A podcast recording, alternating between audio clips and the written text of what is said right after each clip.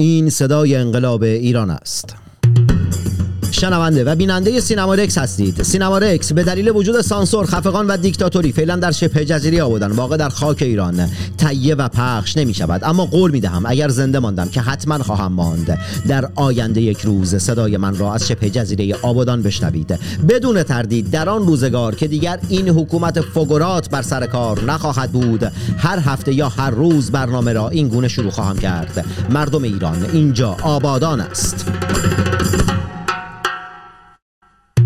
این برنامه که دغدغه آن پرداختن به شهرستان و روستاهای محروم ایران است، صدای متحد، وفادار و سانسور نشده شماست که برای شما شهرستانی ها در هر کجا از این جهان سیاه و مملو از جنگ و نکبت و کثافت که باشید، تهیه و مخابره می شود. آدم ها، شهرستانی بودن فوش نیست، هستی و حقیقت ماست و ما محمد تنگستانیام، جنگ زده همه شما، به چه کف خیابون نافک و واترا.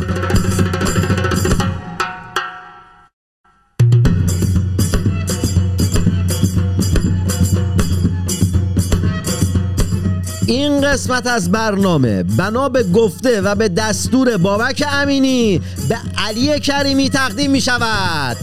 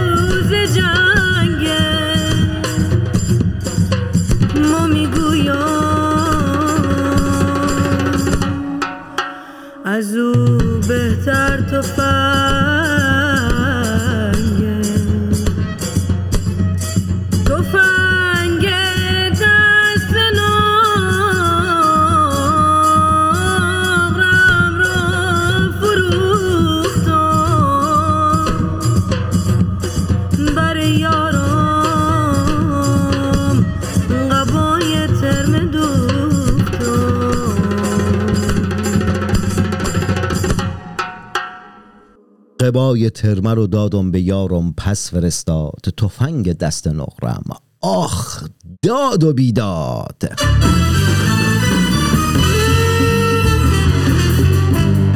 حیا ناس، این ترانه بود که میگفت که اون شبی که میگن شب نیز، اگه شب مثل هر شب نیز، الان دقیقا حکایت این برنامه است. این هفته‌ای که الان توش هستیم، این هفته نیست، هفته پیشه. بابک امینی تو تور کنسرت و ایناست گفت که همون مصاحبه رو بزنیم ادامه بریم، فقط لباسا رو عوض کردیم و اینجور مسائله. پس این شبی که میگن شب نیست، اگه شبه مثل اون شب نیست، اگه چی بود بابک بقیهش؟ والا من بقیهشو بلد نیست.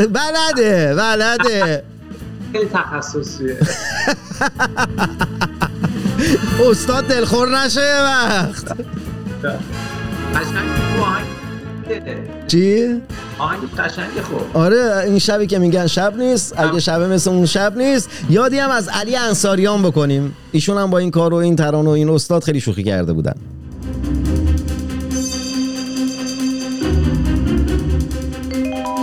آخه علی انصاریان هم اگر بود بدون تردید در آن کنار مردم می ایستاد.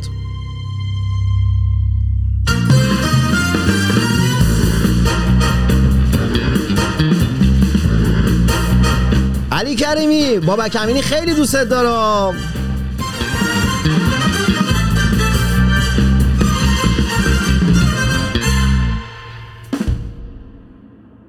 ملت صلح شورا همیشه در صحنه، امت فقط مسلمان، عاد ملت، جماعت، هموطن، لوتی، بامرام، خوشگل، زیبا، زشت، قشنگ، خانم ها و آقایان. مهمان این هفته سینما رکس هم بابک امینی است. الان این هفته نیست، هفته قبله.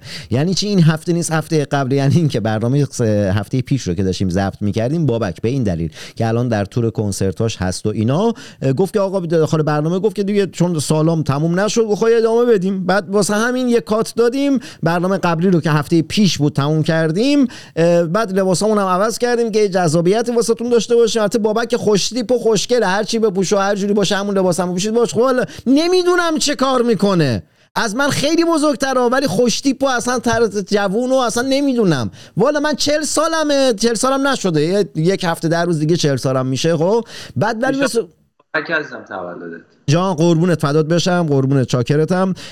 و نمیدونم چی کار میکنه خوشتیپ آقا. به هر حال الان این هفته نیست، هفته پیشه، وسایل همون جوریه، جسم من همینجاست، دفترم همینجاست، فقط لباسا رو عوض کردیم به خاطر اینکه بابک داخل تور کنسرت‌هاش هست. بابک امینی باز هم به سینما رکس خوش اومدی و داخل سینما رکس سلام و احوالپرسی و چاکرم و نوکرم و این جور چیزا رو ول کنم، برم مستقیم سراغ مصاحبه، چون دیگه واقعا 40 دقیقه قبلش صحبت کردیم، الانم ادامه همون 40 دقیقه است. حالا هی تکرار میکنم بابک امینی نگاه کن. در مورد تولد که گفتی، اولا من این جمله رو بگم، من قرار بود 5 هفته پیش بابک رو به سینما رکس دعوت بکنم، همون در ابتدای اعتراضات، و در اون برنامه اصلا متن برنامه‌ای که نوشته بودم، یک متن برای فرزند بابک نوشته بودم، چون که اون برنامه که قرار بود بابک رو دعوت کنم تولد فرزندش بود. داخل اون صحبتی که داشتیم می‌کردیم، تولد فرزندت رو هر چقدر که دیر شده، به خاطر اینکه خودت دیر اومدی داخل سینما رکس، اون برنامه هفته پیشم اصلا فراموش کردم ابتدای برنامه بگم،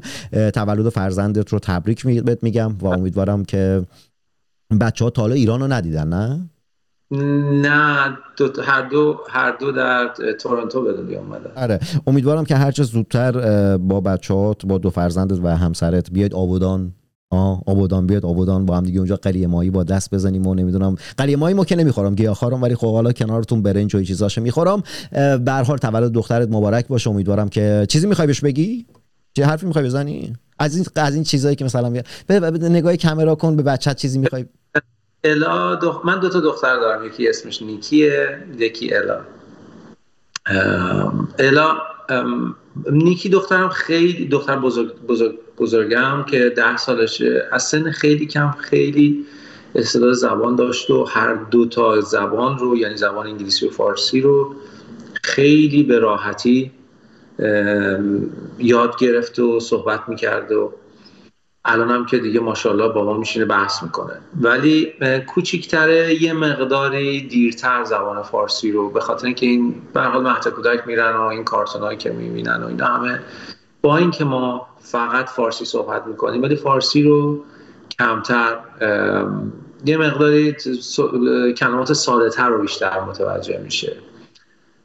برای همین بخوام الان یه جمله کامل فارسی بگم ممکنه که اوکی.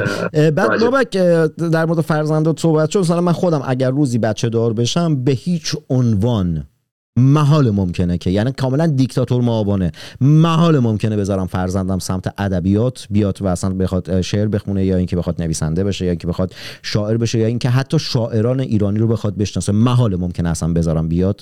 و تو چی اصلا تمایل والا نمیتونی؟ به جان خودم، یعنی یک پدر سالاری به خرج بدم نمیتونی. من دیدم که یه دونه سگ خوشگل داری اونجا، ببینم تونستی یه پدر سالاری واسه اون پاپیت انجام بدی؟ آقا نمیشه. ببین الان یه جوریه که بچه ها اون چیزی رو که، یعنی خب انقدر عشق و علاقه پدر مادر به بچه زیاده که البته پدر مادری که واقعا دغدغه آینده بچه‌شو داشته باشه، میبینه که باید ببینه که خب اون بچه تو چه چیزی عشق و علاقه و گرایش زیادی داره، چون ما نمیخوایم آینده بچه‌مون نصف نیمه بشه، همه کاره هیچ کاره بشه، مثل تمام بچه‌هایی که از اول در ایران مثلا پدر مادر بهش میگن، مثلا یادته مثلا قدیم میگفتن این دکتره، مثلا بچه مثلا 4 سالش بود، گفت این دکتر آینده است. آقا کجا میدونی این پزشکی دوست داره؟ شاید بخواد بشه شاعر، شاید بخواد بشه ورزشکار. به هر حال ما هم باید ببینیم که عشق و علاقه ذهنی و قلبی بچه چیه و هر چیزی که باشه به هر حال ما باید اونو ساخت.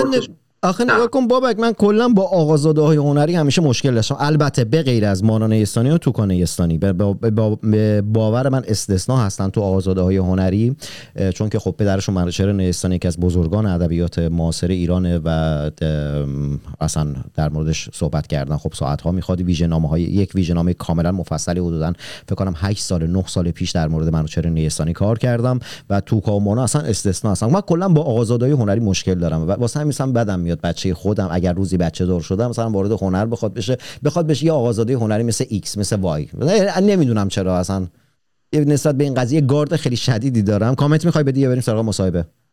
داستان صحبت بکنم تو موسیقی کلاسیک و موسیقیایی که مثل موسیقی جاز که الان برخواد خیلی موسیقی پیشرفته است از نظر هارمونی. موسیقی کلاسیک الان خیلی از نوازنده هایی که کلاسیک مثلا افتخارشونه که میگن ما جنریشن سومیم، ما نسل سومیم، یعنی پدر و پدر بزرگشون. ببین شما توی یک خانواده‌ای که از صبح تا شب موسیقی کلاسیک گوش میکنن، وقتی که به دنیا میای تو اون محیط طبیعتاً برداشت شما از اون زبان موسیقیایی کلاسیک به مراتب بالاتر خواهد بود تا کسی که محیط خانوادگیش برای گوش کردن موسیقی کلاسیک براش محیط رو یعنی ایجاد نکرده.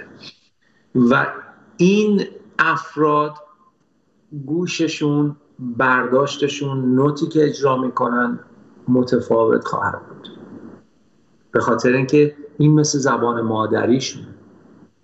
تا اینکه من تو مثلا 30 سالگی بخوام بیشتر تمرکز کنم روی موسیقی کلاسیک، من یه چیز دیگه گوش کردم. این اتفاق در موسیقی سنتی هم میفته. شما وقتی که تو یک محیطی که بزرگ شدی که موسیقی سنتی از صبح تا شب نواخته شده، زده شده، شما اصلا تو 10 سالگی تمام دستگاه ها رو از اول تا آخر مثل زبان مادریت میخونی، احتیاج نیست اینا رو غلط و غلوط استادی کنی، بیای تازه مطالعه بکنی، ریسرچ کنی. فرق میکنه. حالا ممکنه وقتی اسم آقازاده رو میذاری، ما به خاطر اون ذهنیتی که روی این آقازاده ها، اینا دزدی رو یاد گرفتن این آقازاده ها، به خاطر اینکه محیط زندگیشون از اول یا طرف نماینده مجلس بوده یا مثلا از رانت دولتی برخوردار بوده، چیزایی که از صبح تا شب توی اون خونه اتفاق می افتاده دزدی بوده و رانت بوده. برای همین این آقازاده ها نماینده اونا هستن. مثلا من الان یک مثال این طرفی حالا بزنم. دوست عزیزم رزا روحانی، پسر انوشیروان روحانی، در اون خانواده میوزیکال بزرگ شده، تربیت و اون فرم از چشم باز کرده پنجه زیبایی انوشیروان روحانی رو شنیده. ایشون هم آقازاده موسیقیه، چرا که نه؟ پنجه ایشون رو گوش کن، به زیبایی آهنگ میسازه، به زیبایی مینوازه، چرا که نه؟ ولی ما باید اون آقازاده رو، به نظر من آقازاده هنری رو، از مفهوم این آقازادهی که پر رانت و سم و سمومات دزدی و این چیزا هست جدا بکنیم، شاید یه کلمه بهتری پیدا بکنی برای اینا. نمیدونم آخه نگاه کن مثلا کلیسا رو مثال میزنی، خب موسیقی کلاسیک از کلیسا میاد بیرون، درسته؟ از داخل مسجد چی میاد بیرون که اون بچه که اون فرهنگ اسلامی و مذهبی رو داره بخواد مثلا چه کنه؟ نمیدونم. والا از کلیسا خب موسیقی کلاسیک اومده بیرون، درسته؟ از تو مسجد چی اومده بیرون به جز قتل و جنایت و این آقا؟ اون بچه چرا باید بیاد داخل هنری که اصلا سردرگم بلا تکلیف فقر فرهنگی خیلی شدیدی در هنر، چه هنر مدرن ایران چه هنر کلاسیک هست. بریم سراغ مصاحبهمون. اینا کن بذار بحث موسیقی شد و بحث کلیسا شد و اینا. یک سوال ازت بپرسم بعد بریم سراغ موسیقی اعتراضی و ادامه صحبتامون.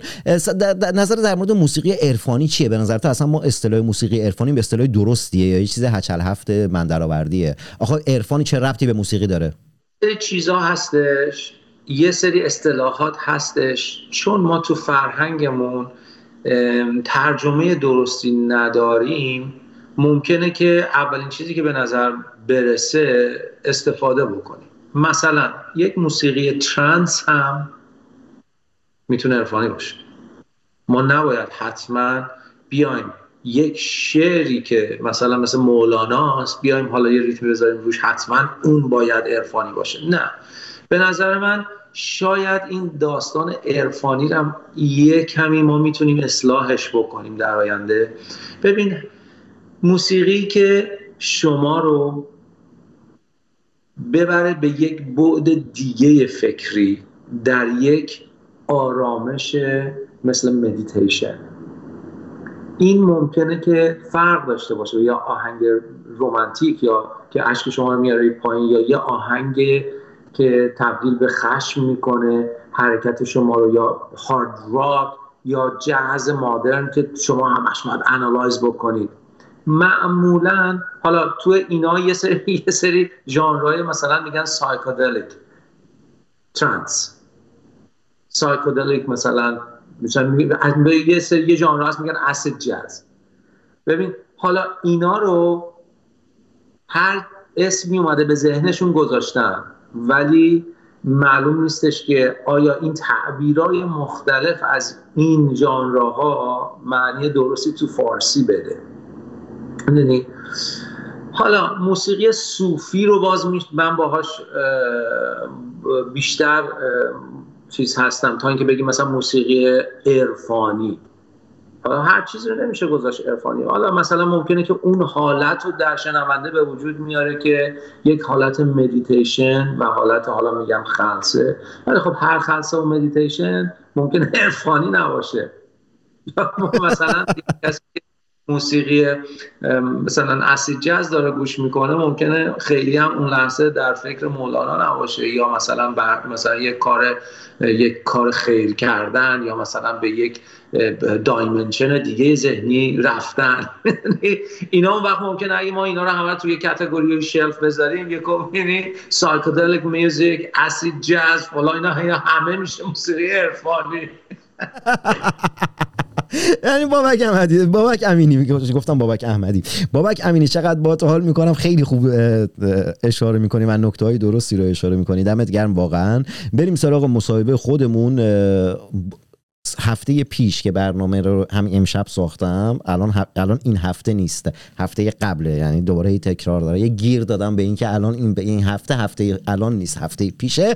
بابک ساعت 4 صبح من از خواب بیدار کرده. بیا 4 صبح نگاه کن بابک امینی. بریم سراغ مصاحبه خودمون. شیطنت نکنم، فضولی نکنم، خیلی دارم اذیتت میکنم. نگاه کن بابک، در مورد موسیقی برایه، نگاه کن موسیقی برایه به باور من موسیقیه که خب الان خیلی جهانی شده، خوانندگان خیلی بزرگ در جهان این رو اومدن بازخوانی کردن، به زبان‌های مختلف بازخوانی شده. نمیدونم خوانندگان نامدار ایرانی این رو اومدن بازخوانی کردند، دمشون هم گرم، دم سازندش آیه شروین هم گرم و اینا. ولی به باور من، نمیخوام کامنت منفی بدم و اصلا صحبتم منفی نیست، فردا نیایید وایرال کنید بگید نمیدونم داره تخریب میکنه، اصلا این گونه نیست. نگاه کنید از لحاظ ترانه به باور من موسیقی نیست که ترانه قوی داشته باشه، یعنی از لحاظ ادبی هیچ چیزی نداره. همون حرف عامیانه من و شماست، همون توییت های روزانه من و شماست، اما در زمان و مکان مناسبی این کار جمع شد و ارائه شد و اینجوری جواب داد.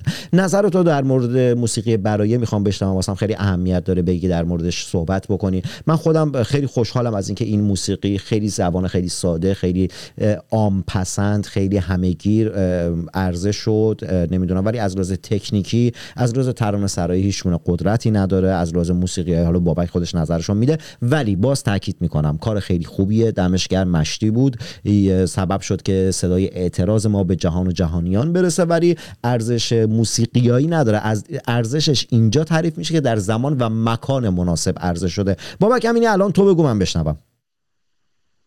از نظر من هر چیزی در هنر و انترتینمنت، موسیقی، هر چی اسمشو میذاری، تولید میشه، بسیار ارزشمند.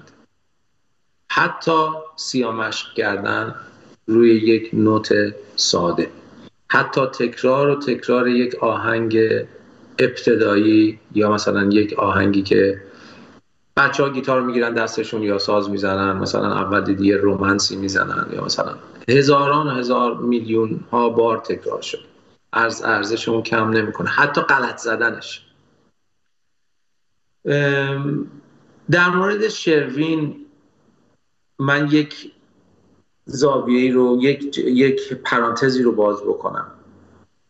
یک آهنگ به چندین عناصر مختلف، چندین المنت مختلف احتیاج داره و به بالانس بودن تمام این المنت با هم که وایرال بشه، که هیت بشه، که مردم بتونن تکرارش بکنن. یک، شماره شعر با شماره ملودی با شماره ارنجمنت با شماره خواننده باید همش یکی باشه.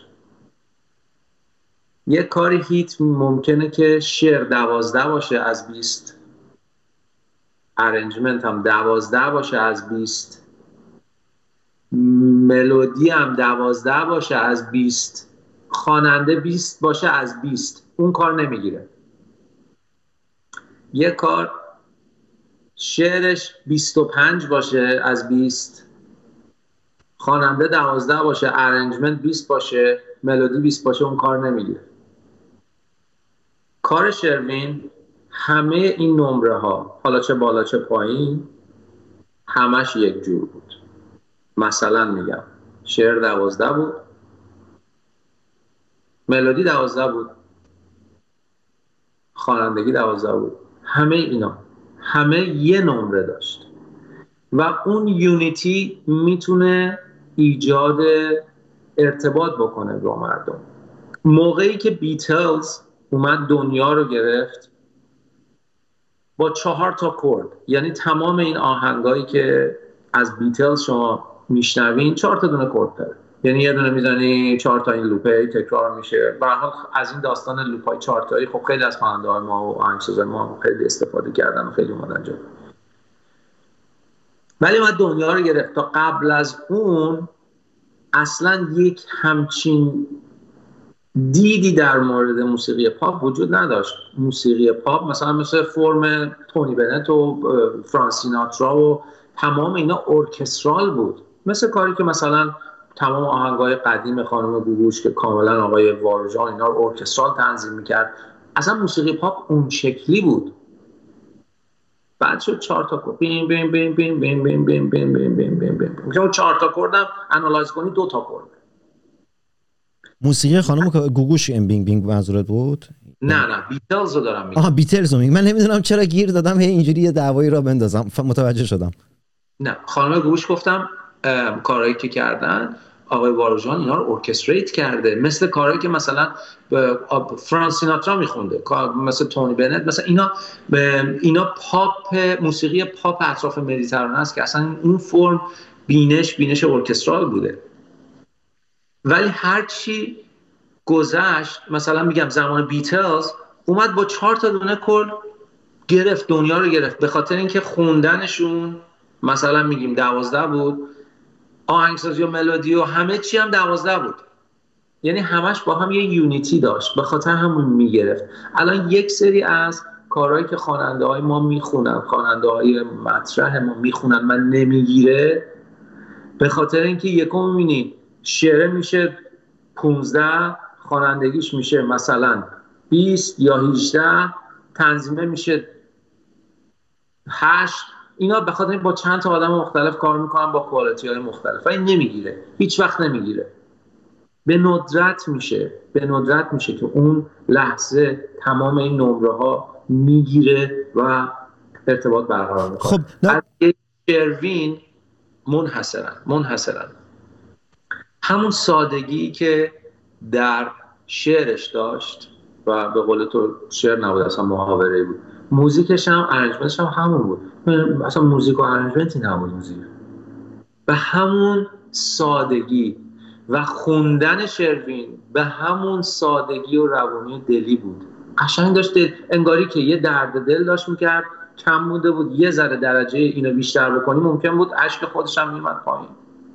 یعنی درد دل بود که در یک قابی با ملودی و یک صدای اون پایین و 4 تا کردو و این زمان مناسب درد مردم گفت به سادگی.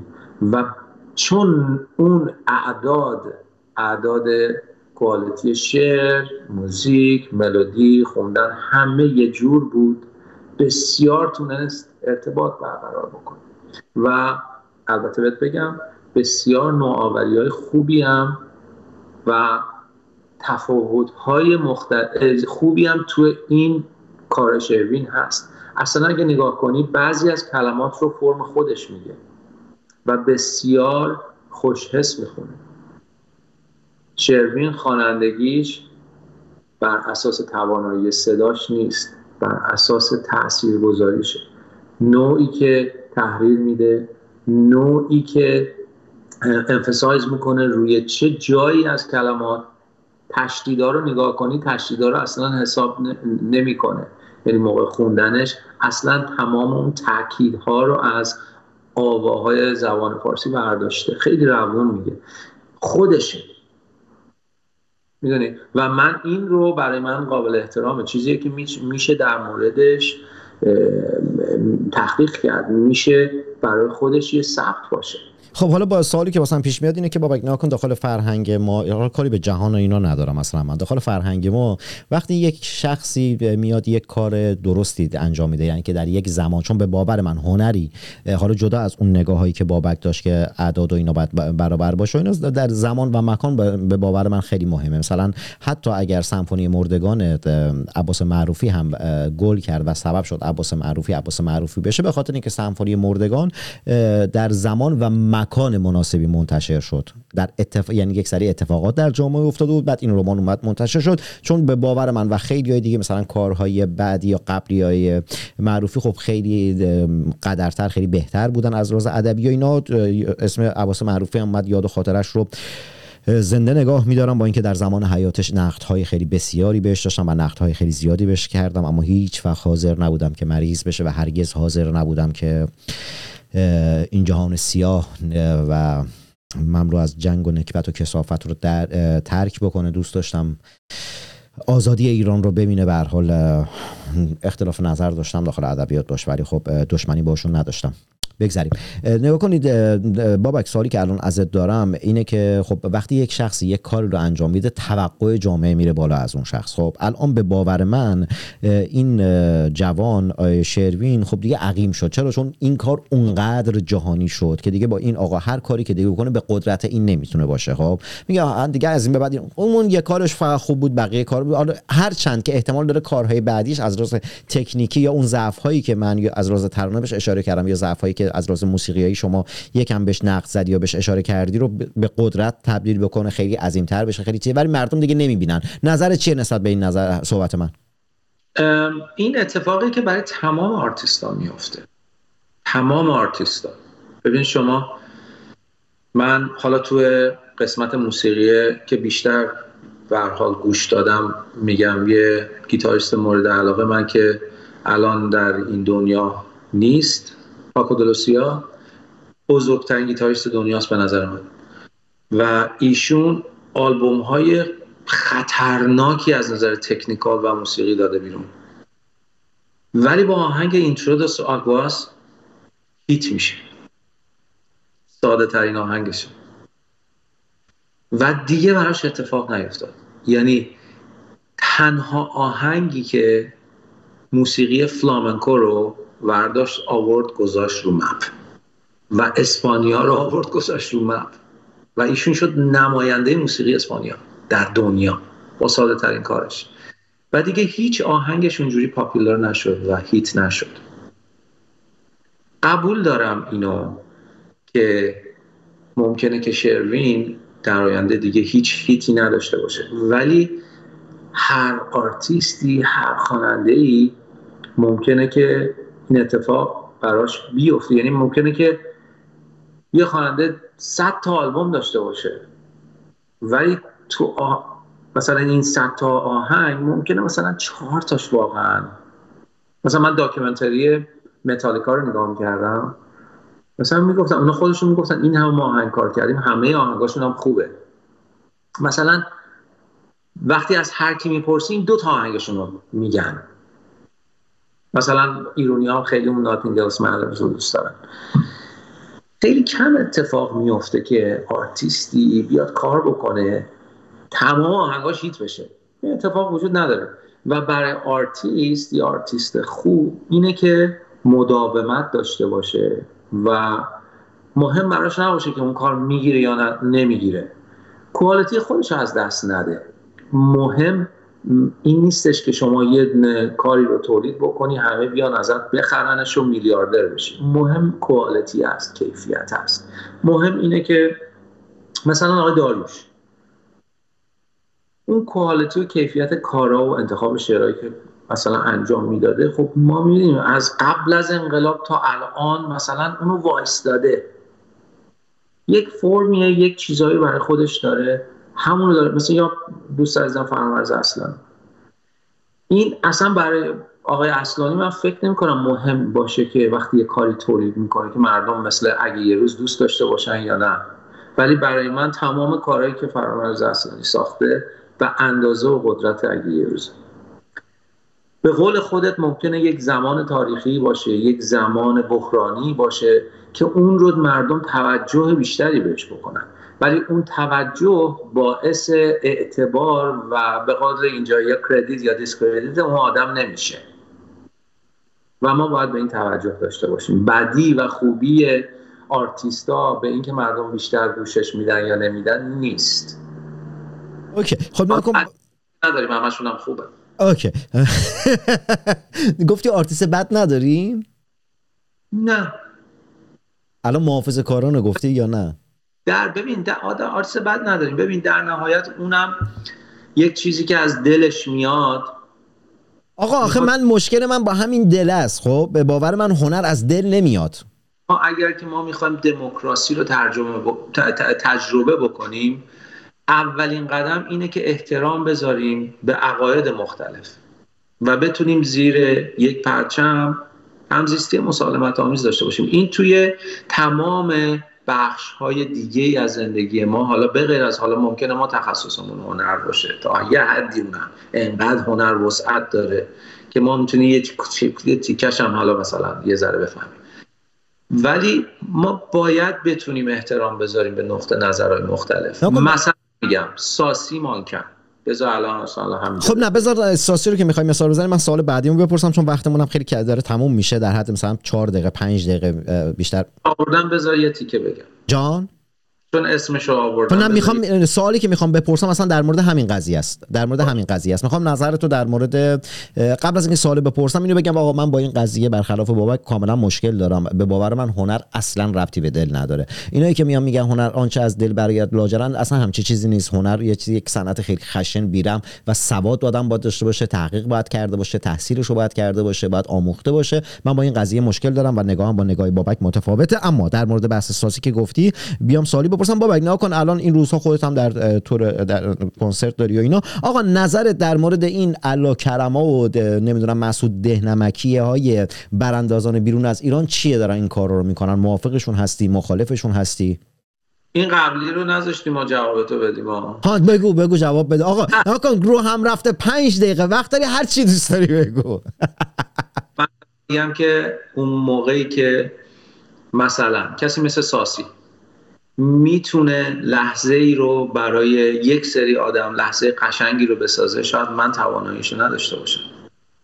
یا موقعی که مثلا میگم آقای فرامرز اصلانی میتونه یک شعر زیبا، یک ملودی زیبا که خیلی آدما مثلا میگم موقع عاشق شدن یا موقع فکر کردن یا موقع رانندگی یا خیلی موقع خوب در زندگیشون گوش بکنن، ممکنه ساسی نتونه.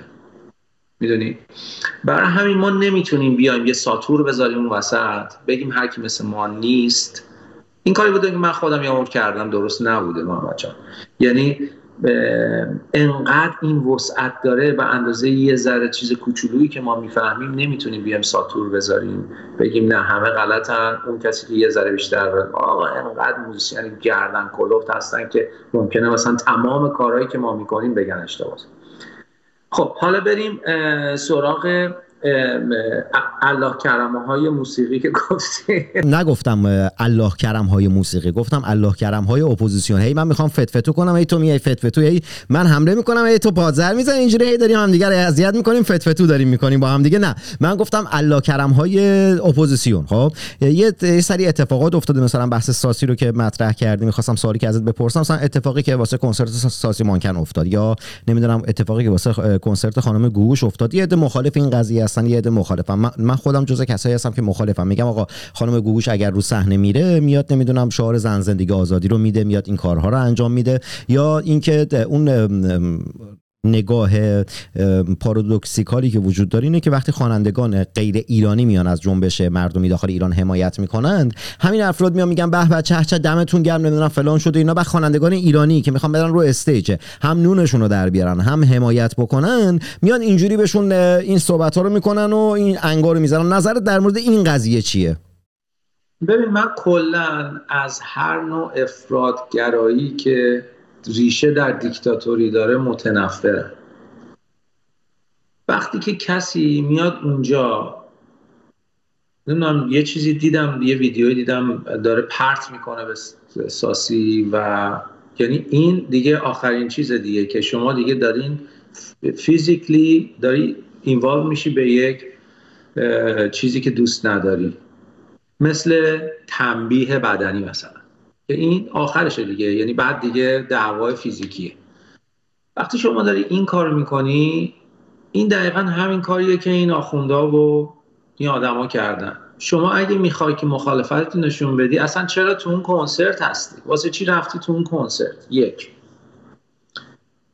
ولی از یک جهت دیگه، یعنی کار اونا رو من اصلا تایید نمی کنم. کاری که اینا برن پشت کنسرت وایستن و یه کسی که یه عمرشو گذاشته واسه موسیقی مملکت ما، حالا با تمام بالا پایینایی داشته، 20 سالم که تو ایران نذاشتن بیاد بیرون و نذاشتن بخونه، بعد شما بیای اینجا اینجوری بی احترامی بکنی به یه همچین شخصی، اصلا هر جورش زشته. ولی یک دیدگاه دیگه‌ای هست که اصلا آیا مناسب کنسرت گذاشتن؟ الان ببین ما آرتیستایی که به هر حال، یا اینترتینرایی که برای مردم ما داریم کار میکنیم، ببین ما الان مردم رو از ما، گیشه رو از ما بگیر، سوشال میدیا رو از ما بگیر، ما واسه در و دیوار که نمیخوایم موزیک بزنیم، واسه دل خودمونم بزنیم دیگه، باید بریم تو خیابون، چون تمام پرداخت‌های ماهیانه‌مون هم نمیتونیم انجام بدیم. در نهایت بس برای مردم هستش. من الان دیدم که یک توی استوری دوست عزیزم علی عظیمی نوشته بود که آیا ما اصلا کنسرت بذاریم تو این شرایط یا نه، بعد 91% زده بودن نه.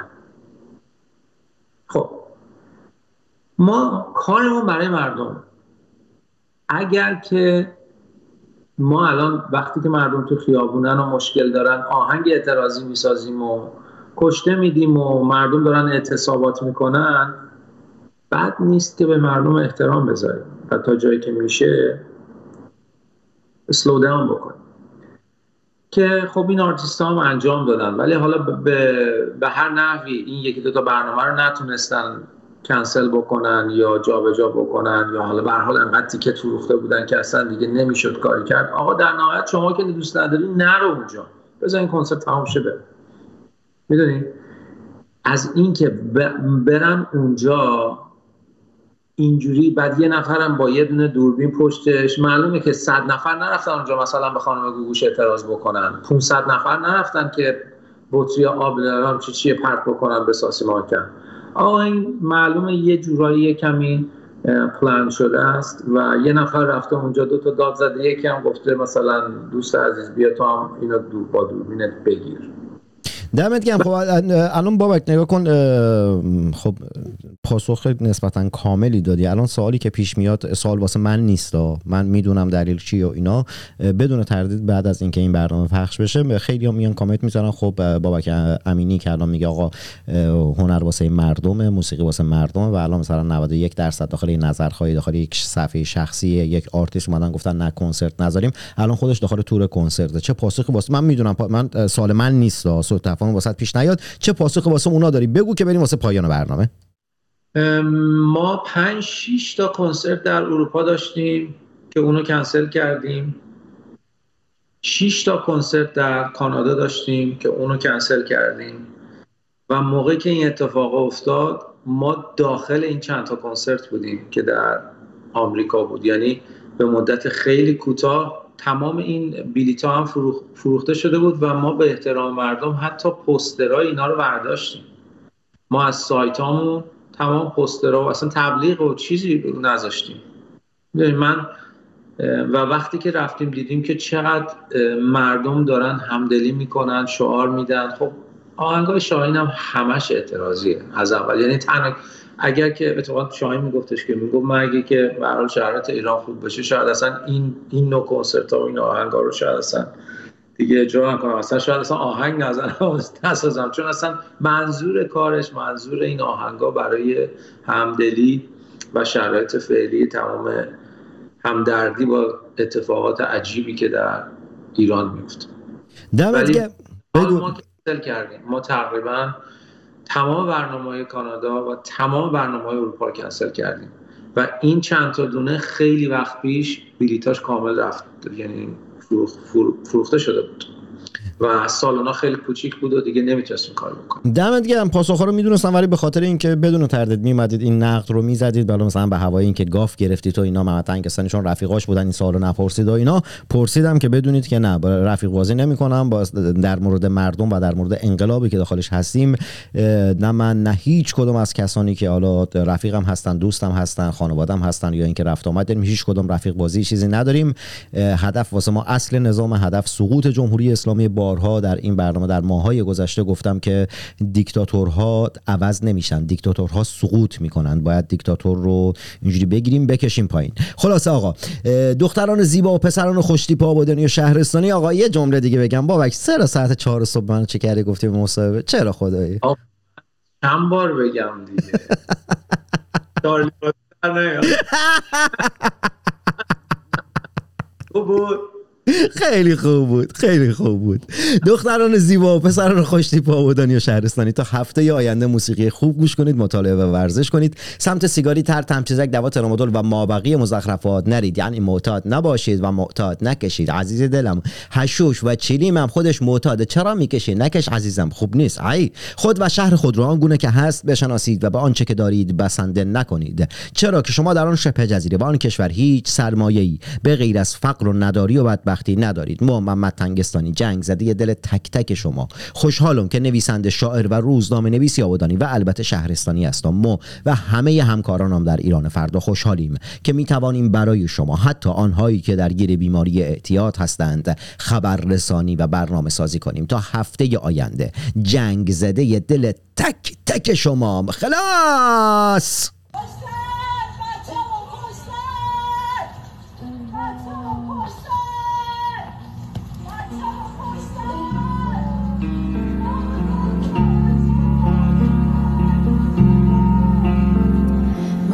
من میرم بیرون از خونه، برگشتنم با خداست دیگه، هیچ با تو می نمیتونه به زور مجبورم کنه، میریم بیرون دست به دست همه، سیمم آسی، سیمم آسی، maman si tu voyais ma vie, je pleure comme je ris, si maman si, mais mon avenir reste gris, et mon cœur aussi. لیرا لدایکون چند دژواره، چقدر اینجا مامان بودن سخته. How difficult it is to be a mom in here. Qu'est-ce que c'est difficile d'être une maman ici. Jin, Jian, Azadi.